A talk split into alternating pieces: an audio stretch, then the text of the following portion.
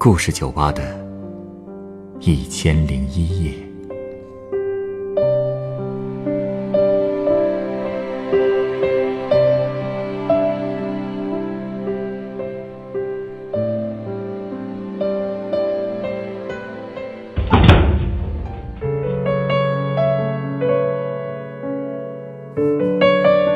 欢迎光临故事酒吧。今晚，欢迎您继续和我一起听完昨天那位客人的故事。这位客人向我回忆了他初中到高中的一段暗恋往事。他因为脸上的两道疤痕，一直遭受全班的嘲笑。只有一个叫童硕的男生尊重他，维护他。不过他知道，童硕和他们班的女班长才是真正的青梅竹马。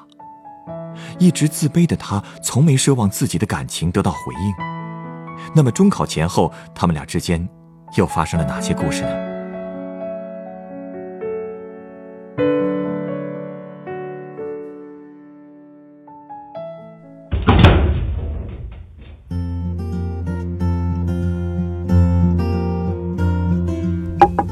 童硕虽说是个让老师省心的好学生，不过他那个桌子是真不让人省心，各种脏乱差。书和卷子永远都是搅和在一起，做题的时候，他经常就是随便翻出一根笔就写，实在找不到就从我桌上抢。后来我们不是调座位了吗？我一直很想帮他收拾一下的，但这种行为让人看到了实在不合适。我不想让任何人知道我喜欢他，所以我当时只是跟他说：“你把政治书和历史书给我吧，我帮你保管。”别到时候你真给弄丢了，啊！政治和历史可是开卷考试，书没了你就不用考了。就冲你这桌子，把书丢了一点都不意外。我帮你收着吧，考前还你。行吧行吧，拿走。结果你猜怎么着？中考前两天，我竟然找不到他的历史书了啊！最诡异的是，我的历史和政治书都在我书包里，他的政治书也在，可历史书竟然不见了。那天上完课，我们就要离校了。我原本是要把书还给他的。我当时真是彻底慌了，特别怕因为我的错误影响他的成绩。他那么聪明，要是因为我考不上好的高中，那我真的只能自杀谢罪了。哎，不至于，不至于。那后来怎么办的？找到了吗？其实他倒是很淡定，说就算 B 卷也能秒了我。可我真的没法淡定。最后，我连学校的垃圾桶和编织袋都翻了，还是没找到。那天我是哭着走出学校的，门口的值班老师还安慰我呢，说哭啥，以后还能回来呢。谁想回那个学校啊？我哭又不是因为我留恋那里。不过后来，我还是把书找到了。在哪儿找到的？就在我房间里。那天我忘带了。嗨，你说说你。哎，那你们中考考的怎么样啊？我们俩的考场在同一所学校，考完数学之后，我碰见他了。我觉得自己考的不错，就开始跟他对答案。对到最后一道大题的时候，我其实挺紧张的，因为我之前在路上听别人说了一个答案，和我的不一样。我特别希望我没错。我把我得的书和同桌一说，他稍微犹豫了一下。嗯。我是不是做错了？嗯，我刚才听别人说的不是这个数。呃，不不，就是你的这个数。真的？嗯，对，没错。就因为他这句话，我彻底松了一口气。不过标准答案下来之后，我那道题果然做错了。我也突然明白了他为什么一开始犹豫了一下。他是不想让我带着心理负担去参加接下来的考试。也多亏了他。我才能考上我们县的重点高中。其实啊，这主要还是你自己努力。哎，我心理素质真没那么好，所以我真的很感谢童硕。不过中考结束后的那个暑假，我听说他和女班长出去约会了。说实话，我挺替他们高兴的，因为我真心觉得能配得上童硕的，只有女班长了。其实我和女班长也是朋友。有一次，他跟我说，他知道我喜欢童硕，而且他还把这件事跟童硕说了。我没否认，也没生他的气，竟然很平静，觉得说了就说了吧。结果没想到，暑假我生日那天，童硕突然给我打电话了。喂，方便说话吗？嗯，方便。嗯，我想问你一个问题。嗯，问吧。关于你对我的感觉，你有什么想说的吗？嗯，他告诉我你对我是真的吗？我是喜欢你，我也知道你和他之间的事儿。我不想成为你们之间的矛盾，我也真心希望你们可以在一起的。后来他把我约了出来，在我家附近的广场，他又送了我一份生日礼物，还说这个礼物不能让女班长看见。这小子也真是，哎，他送你什么了？是那种水晶雪球，里面是一只海豚，晃一下的话还会飘下亮亮的碎片。海豚有什么寓意吗？我记得女班长跟我说过，童硕知道他喜欢海豚。也答应过不会把海豚当做礼物送给其他女孩。那他送你海豚的意思是？我也想不明白他是什么意思，但总之心里还是很高兴的。我就拿着修正液，在那个水晶球底部写上了“十六岁，他送的”这几个字，然后把它摆在了书桌上最显眼的位置。后来，就是这个水晶球，代替童硕陪我度过了整个高中。代替？你是说，你们没有考到同一所高中？其实一开始我们是约好了的，一起上我们的县重点高中。我也一直以为我们都能考到那里去，直到开学搞迎新演出时，我都以为我们俩在同一所学校。那天我上台唱了首歌，之后还打电话问他有没有看到我的表演，他还很温柔的跟我说看到了。可是后来我才知道。他根本就没去我的高中上学，而是去了市重点高中，也就是比县重点还要好的学校，是吧？对，我责怪过他，怪他为什么不告诉我。这个也好理解吧？他应该是不想伤害你，并且鼓励你能考上你力所能及的最好的学校。嗯，道理其实我都明白，我确实没有理由责怪他。但是在没有他的高中，我的日子真的过得很痛苦。那么想他？不是。我原本以为换了一个新的环境之后，我的那些黑历史也都可以一笔勾销了。可是我忘了，我那个县城实在太小了，一共就三所高中，还有一所是职高。所以过去初中的同学有很多都进了我们那所高中。我当年自不量力的给男班长写情书的光辉事迹，很快就传遍了全年级。甚至有好多我不认识的男生都会在我们班门口大声喊我的名字，说什么喜欢我，要跟我谈恋爱。他们每喊一句，周围就会爆发哄堂大笑一次。他们这是没完没了了是吧？是有多无聊啊？你知道吗？我当时就觉得自己好像犯了一个不可饶恕的大罪。是那种直到死才能做个了结的那种罪。你没干傻事吧？这种情况下，人很难不做点自残的事儿的。那天我拿着铅笔刀，狠狠的在手指上划了一刀，那是真疼啊！倒是让我疼的清醒了。我跑出了教室。那时候全班我只有一个好朋友，他追了出来，我抱着他嚎啕大哭。反复跟他说：“活着真没意思。”他知道我和童硕的故事，就让我给他打一个电话倾诉一下。可能他也觉得，那个时候，也只有童硕能拯救我了。你给他打了？打了。我哭着跟他说，他们对我做的一切。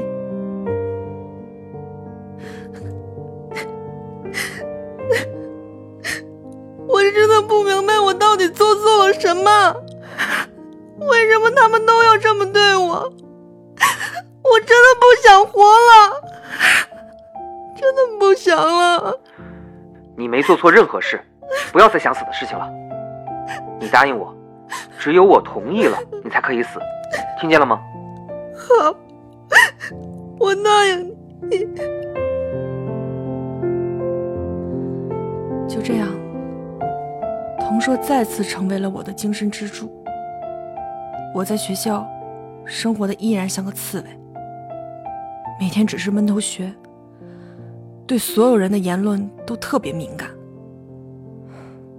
当时真是度日如年，也只有每天晚上给童硕打电话的时候，我才能放松一点。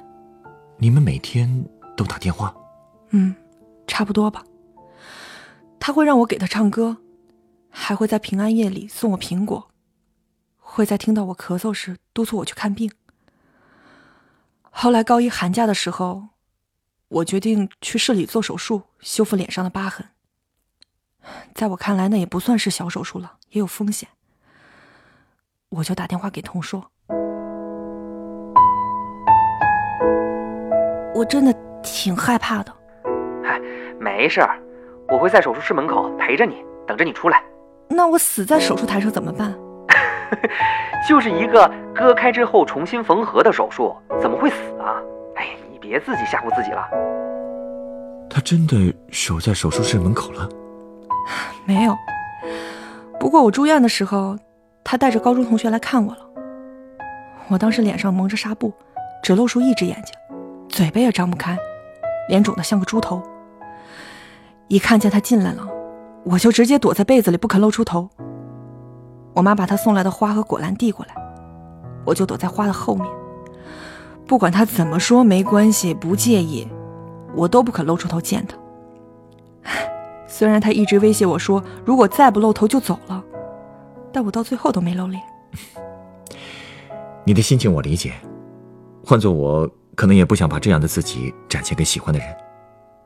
哎，说起来，做完手术之后，同学对你的态度应该好些了吧？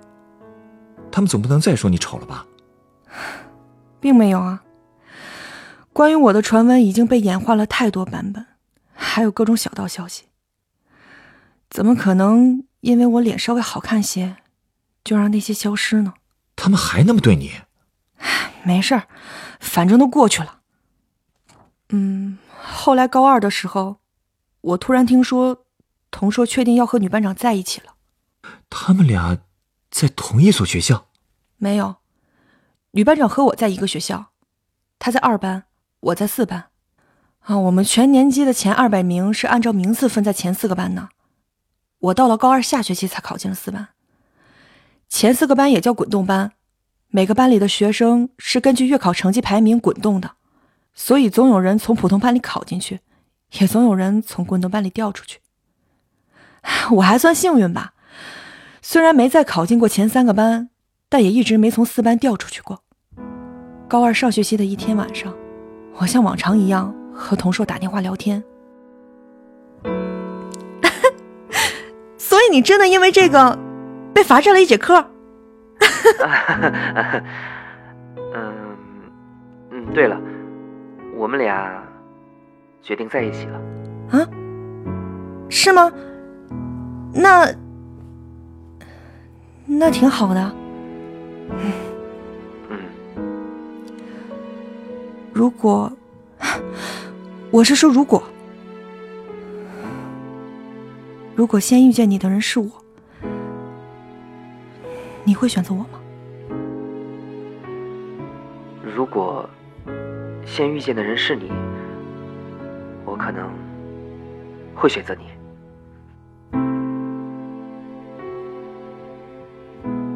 有他这句话，我当时就觉得这辈子没有遗憾了。我也不求别的，只是心甘情愿的祝福他。不是有很多单恋的人都会和他喜欢的人结拜成干亲戚吗？我也是，我成了童硕的妹妹，只不过我这个妹妹比他还要大两个月。我当时还想着要做他们婚礼的伴娘呢，不过真没想到，他和女班长最后也没走到一起。为什么呀？原因有很多，最直接的原因。是童硕后来出国读书了，但其实他俩之前就出现了很多问题。出国只是一个很好看的理由吧。毕竟我们都太年轻了，总是喜欢互相试探，彼此又很在乎面子和尊严。有时候谁也不愿意妥协，两个人自然就渐行渐远了。我和童硕在高考之后也没有再频繁联系过。他在国外，接触的是一个全新的世界。我呢，考上了这里的大学，也彻底甩掉了过去的包袱，开始了新的生活。上大学以后，我变得越来越开朗、自信，甚至都有点骄傲了。因为我唱歌不错，所以成了我们那届的风云人物。到了大一下学期，我交了男朋友，现在已经是我老公了。是吗？嗯，他这个人呢，心真大，能包容下我所有的坏脾气、任性和小心机。我在他面前总是有恃无恐的。多好的男人呀！你可得好好珍惜啊。放心，我可宝贝他了。他也知道你。过去的这些事儿，当然知道啊。他不吃醋，而且还很感谢当年有那么一个男生这么照顾我，否则我哪能像现在这样活蹦乱跳的？生命中的很多过客也是很值得珍惜的。哎，对了，现在你们彻底没有联系了吗？我没有微信，但基本上也就是朋友圈的点赞之交了。他这些年过得也是风风火火的。在国外上大学的时候就尝试过创业，后来回国了，也一直在运营自己的公司。我们这些年一直没再见过面，但他也会偶尔拍一些我当年的黑历史照片恶心我，比如我写给他的同学录什么的。我跟他说话从来也是直截了当，不会像和其他人一样先问一句在不在。嗯，我们俩现在的关系可以说既疏远又亲近吧。这种状态真的很好。其实我现在真的很希望他能和女班长走到一起，因为女班长现在还是单身呢。啊？难道真的是为了等他呀？反正他不承认。其实我们也不知道童硕现在是不是单身，他不告诉我。但不管是不是吧，至少我们每个人现在活得都很充实，也很精彩。哦，这本《橘生淮南》里有个人曾经对女主角说。真庆幸你暗恋的那个人不是人渣，不然你的青春就真的喂了狗了。我也很庆幸，自己当年暗恋的人，并没有让我的青春全都喂了狗。哎呀，真没想到一开聊就啰啰嗦嗦的说了这么多。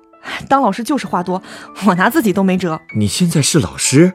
对啊，我和我老公在同一所中学当老师，我教高中生物。哟，哎。对中学不会有什么心理阴影吧？不会啊，我不是说了吗？我现在可自信了，而且就是因为有过去的那段经历，我现在要是在学校看到有学生欺负别人，那我眼里可揉不得沙子的，有他们好看的。气场全开的生物老师，一定会受学生欢迎的。哎，你稍等啊，我想送你一杯鸡尾酒。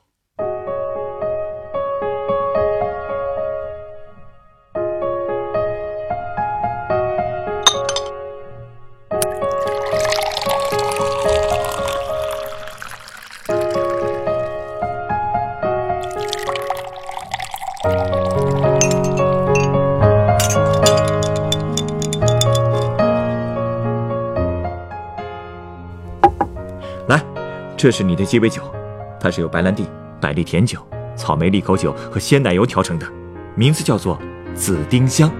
哦，怪不得杯沿上的樱桃上还专门插了一朵小丁香花。嗯，送你这杯酒是因为紫丁香的花语。花语？总不会是暗恋吧？不是，紫丁香的花语是爱的萌芽。我们都年轻过，也都有过第一次对人心动的记忆。或许那种所谓的喜欢和爱，并不成熟，但却可以说是最纯洁、最美好的一种感情。不过萌芽虽然美好，但也很脆弱。我很为你高兴，你和童硕之间的感情虽然最后没有结出果实，但这株萌芽却在你最黑暗的时期绽放出了一朵美丽的丁香，成为了你继续努力生活的动力。你这个比喻好浪漫啊！尝尝看。嗯，好甜啊！在最苦涩的日子里，心底暗藏着那株爱的萌芽，反而最能散发出香甜的气息吧。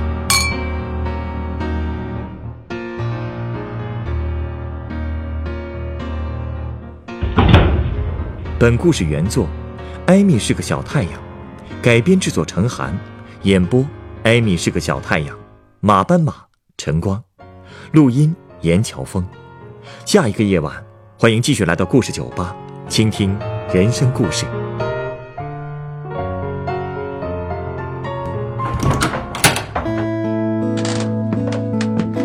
大家好，我是故事酒吧的调酒师陈光。故事酒吧是一个分享真实人生故事的地方。如果您有想分享的故事，如果您愿意将它做成广播节目，在故事酒吧中由专业演播人员演绎出来，我们欢迎您的投稿。投稿故事有真实基础即可，可以虚构一些细节，字数在四千至一万字，记叙文体，文笔无需华丽，只求通顺质朴。我们非常欢迎积极、阳光、正能量的故事。如果是伤感的故事，也请避免犯罪、色情、批判国家和宗教信仰等话题。稿件由制作人审核后，是否采纳会及时通过邮件通知您。另外，由于广播电台制作成本有限，被采用的稿件是无法支付稿酬的。但所有的稿件被采纳的投稿人都将获得高清版本的节目成品 MP3 作为纪念。如果您在北京，也有机会来录音机房观摩现场录音。投稿邮箱：幺六五三四幺四二三 @QQ 点 com，幺六五三四幺四二三 @QQ 点 com。